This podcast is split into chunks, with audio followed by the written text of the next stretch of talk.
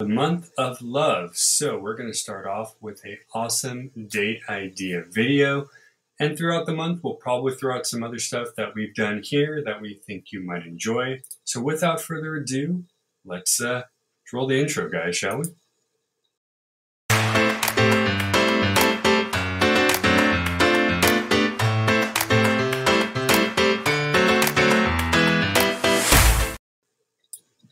Hello, everybody. My name is Rob. This is Everyday Heroes with me under the official Rob Glasser Network.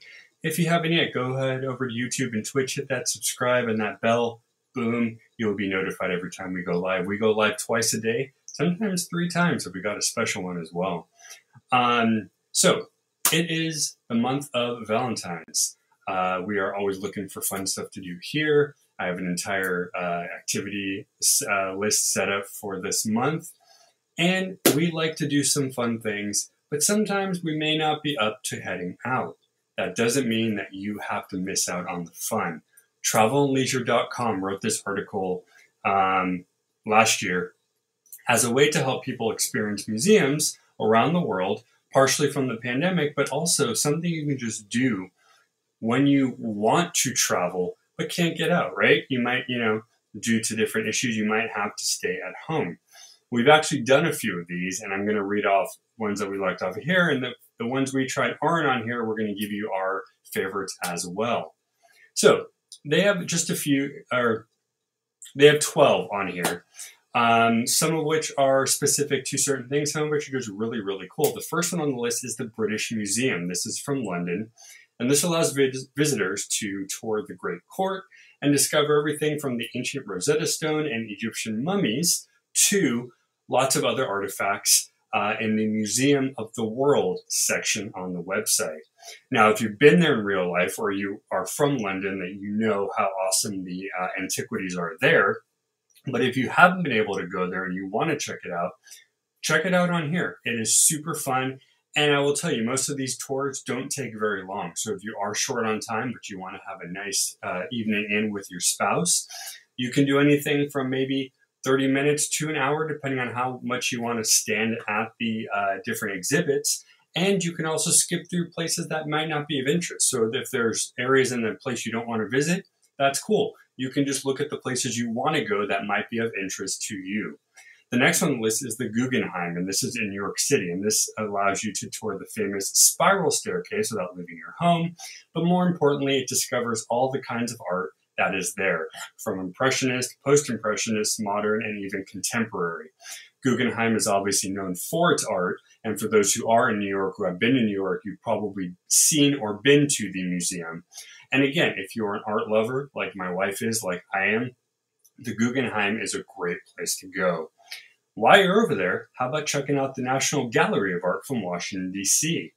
The uh, famous art museum has two online, online exhibits through Google the first is an exhibit of American fashion from 1714 to 1895. The second is from the Dutch Baroque painter Johan Vermeer.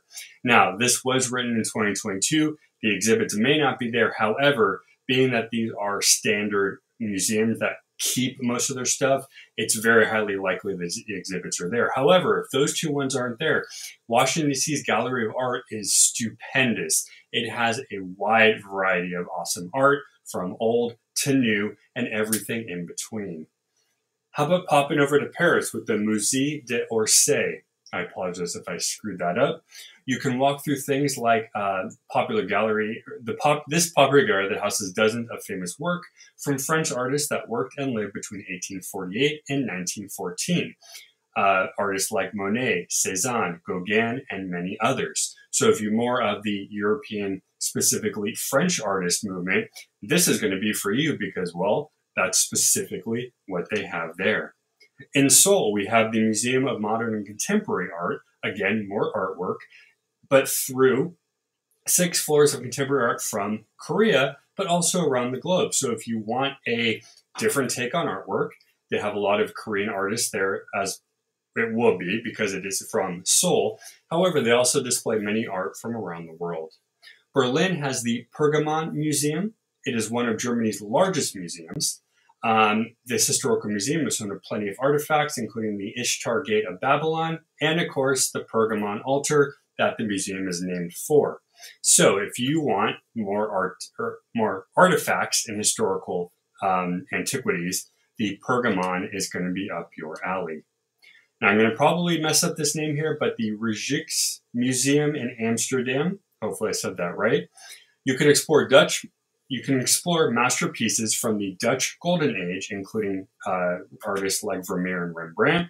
There's the street view tour of this iconic museum, so it feels like you are actually wandering the halls as well.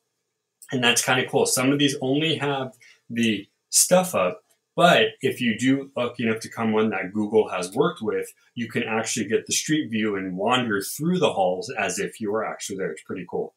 Now, this one we did the other day, Van Gogh Museum in Amsterdam. If you're a fan of Van Gogh, or if you're just a fan of painting, it includes more than 200 paintings, 500 drawings, and even 750 personal letters from the man himself. Uh, um, other than that, you have some personal effects. You have a whole section on his life growing up. You see some of the clothing. You see, I think there's some stuffed uh, toys that he had as well. It is an amazing museum. We just did the uh, quick uh, 4K tour, which did it by itself. But if you go to the actual museum site, you can spend time at any of the areas you want to. J. Paul Getty Museum, we know this well. We actually did this in real life here. Um, this is in LA. European artworks from as far back as the 8th century can be found here. Using the street view, you can discover paintings, drawings, sculptures, manuscripts, and even photography from the 8th century to now. It is an amazing one, and if you haven't gone, if you can get there in person, great.